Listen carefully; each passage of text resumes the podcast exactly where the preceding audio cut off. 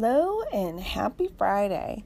It is Friday, November 8th, 2019, and I'm Lisa, and you're listening to One Sister's Journey, Keeping It Real.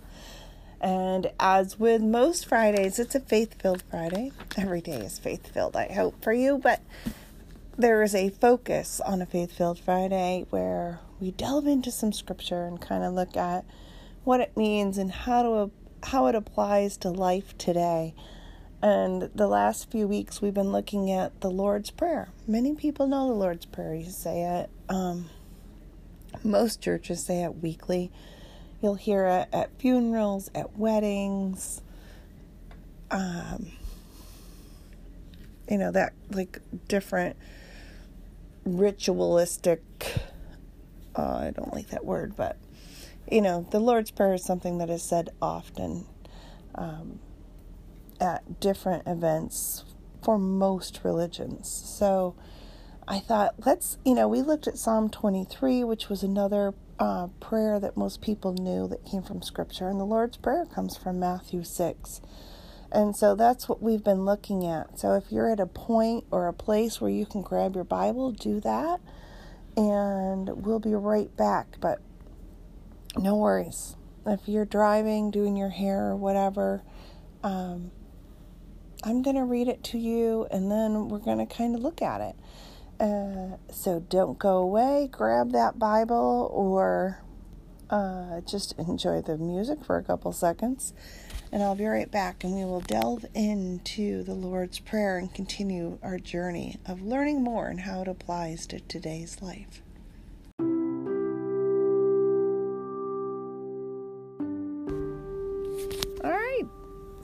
Welcome back. And let's look at Matthew 6, verses 9. Oh my gosh, I should know this, right? I'm going to turn the page. 9 through 15. All right. Our Father in heaven, hallowed be your name. Your kingdom come, your will be done, on earth as it is in heaven. Give us today our daily bread and forgive us our debts, as we forgive the, have forgiven our debtors.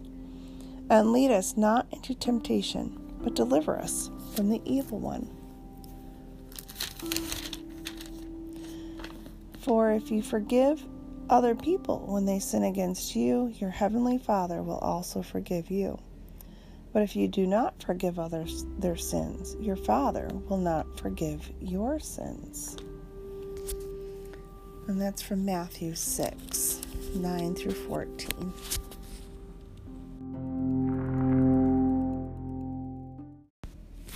So last week we kind of delved into our daily bread, which leads into forgiveness. Oh, yeah, forgiveness. And for some people, just hearing the word increases anxiety and stress. And you know i've been there done that. I i get it. And give us this day our daily bread. Last week. And here we go this week. And forgive us our trespasses as we forgive those who trespass against us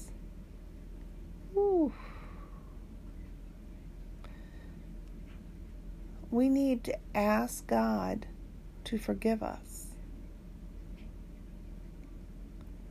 And we need to forgive others the same way God forgave us and forgives us, if you're like me, on a daily basis. And oh, forgiveness can be a life changing I'm not sure event is the right word, but um, experience. Unforgiveness can become debilitating and truly like eh, hurt and it can actually affect your physical health unforgiveness because it you know i've read a lot of articles on forgiveness or unforgiveness and how they do different things in our brain. How cool is that? That they actually do different things in our brain. So we want to forgive as we have been forgiven. So, what we need to remember is that we truly want to forgive because it's healthy and it's biblical, but do it because it's healthier for you. And we don't forgive someone because it's good for them.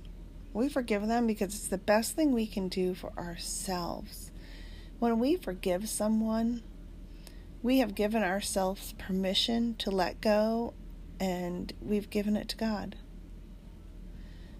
And sometimes we may ask for forgiveness and we may not receive it, and that person's not ready to forgive. But here's the beauty of asking for forgiveness. When we ask for forgiveness and we admit whatever sin or complication we or problem we cause or are involved in, as we ask for forgiveness, whether it's received or not received, we are released of that stress because we have admitted our, our part, our wrong, and asked for forgiveness.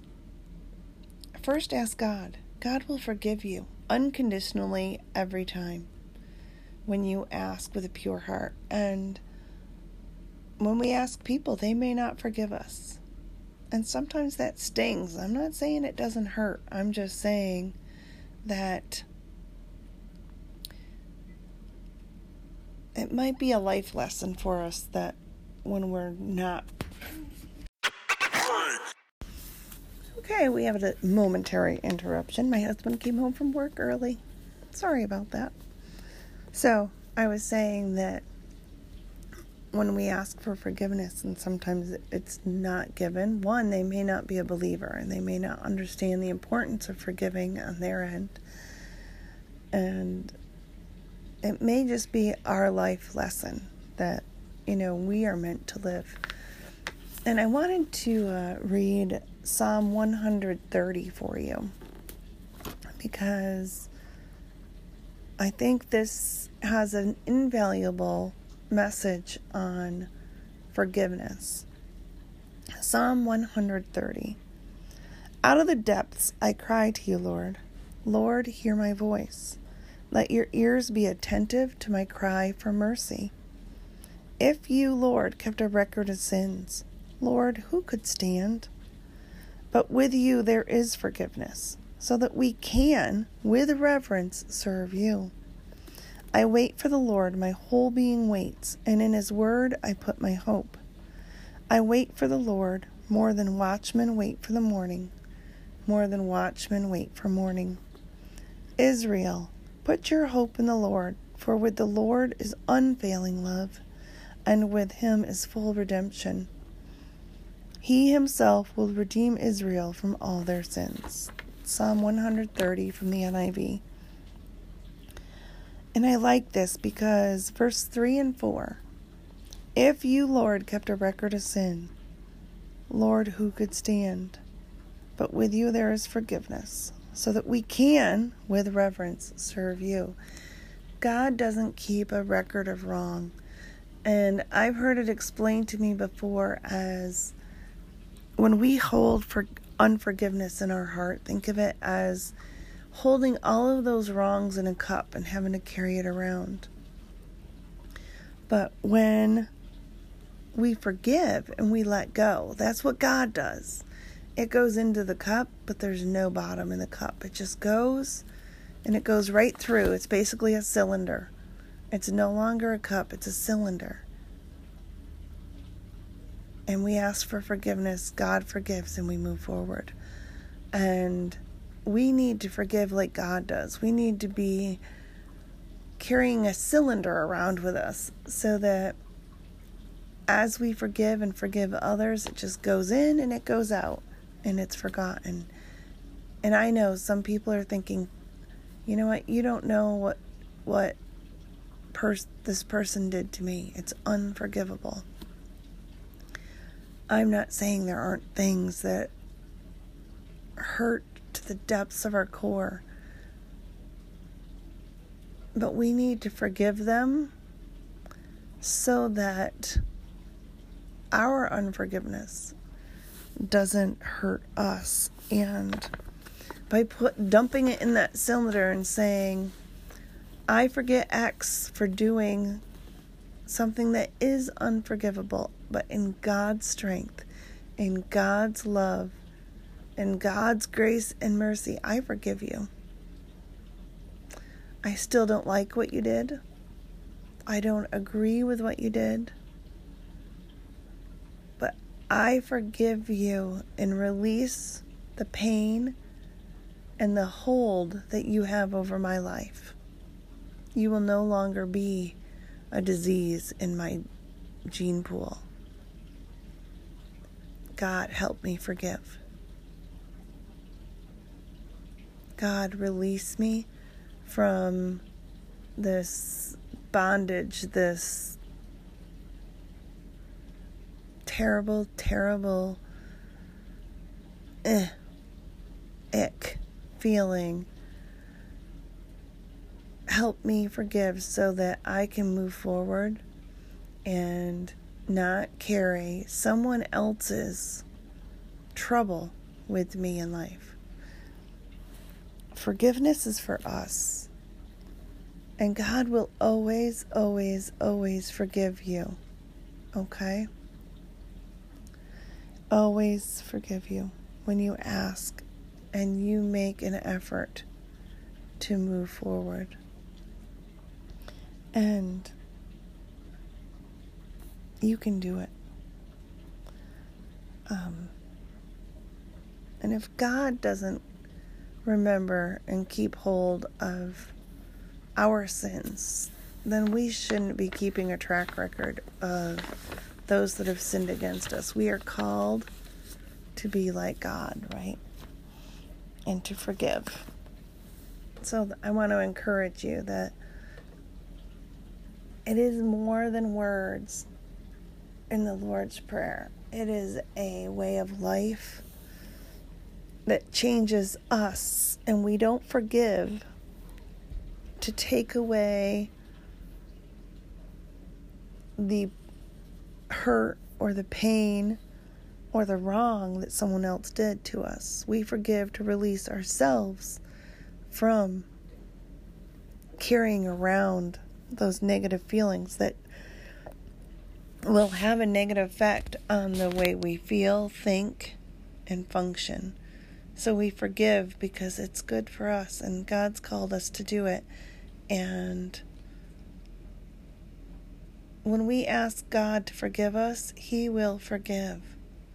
So that's the message for this week forgiveness. Forgive as you are forgiven with God. You won't regret it. Thank you for listening to One Sister's Journey Keeping It Real. I'm your hostess, Lisa. And I look forward to talking to you again. If you can't get enough here, visit my blog, lisambusky.com. Have a great day, have a wonderful weekend, and be safe.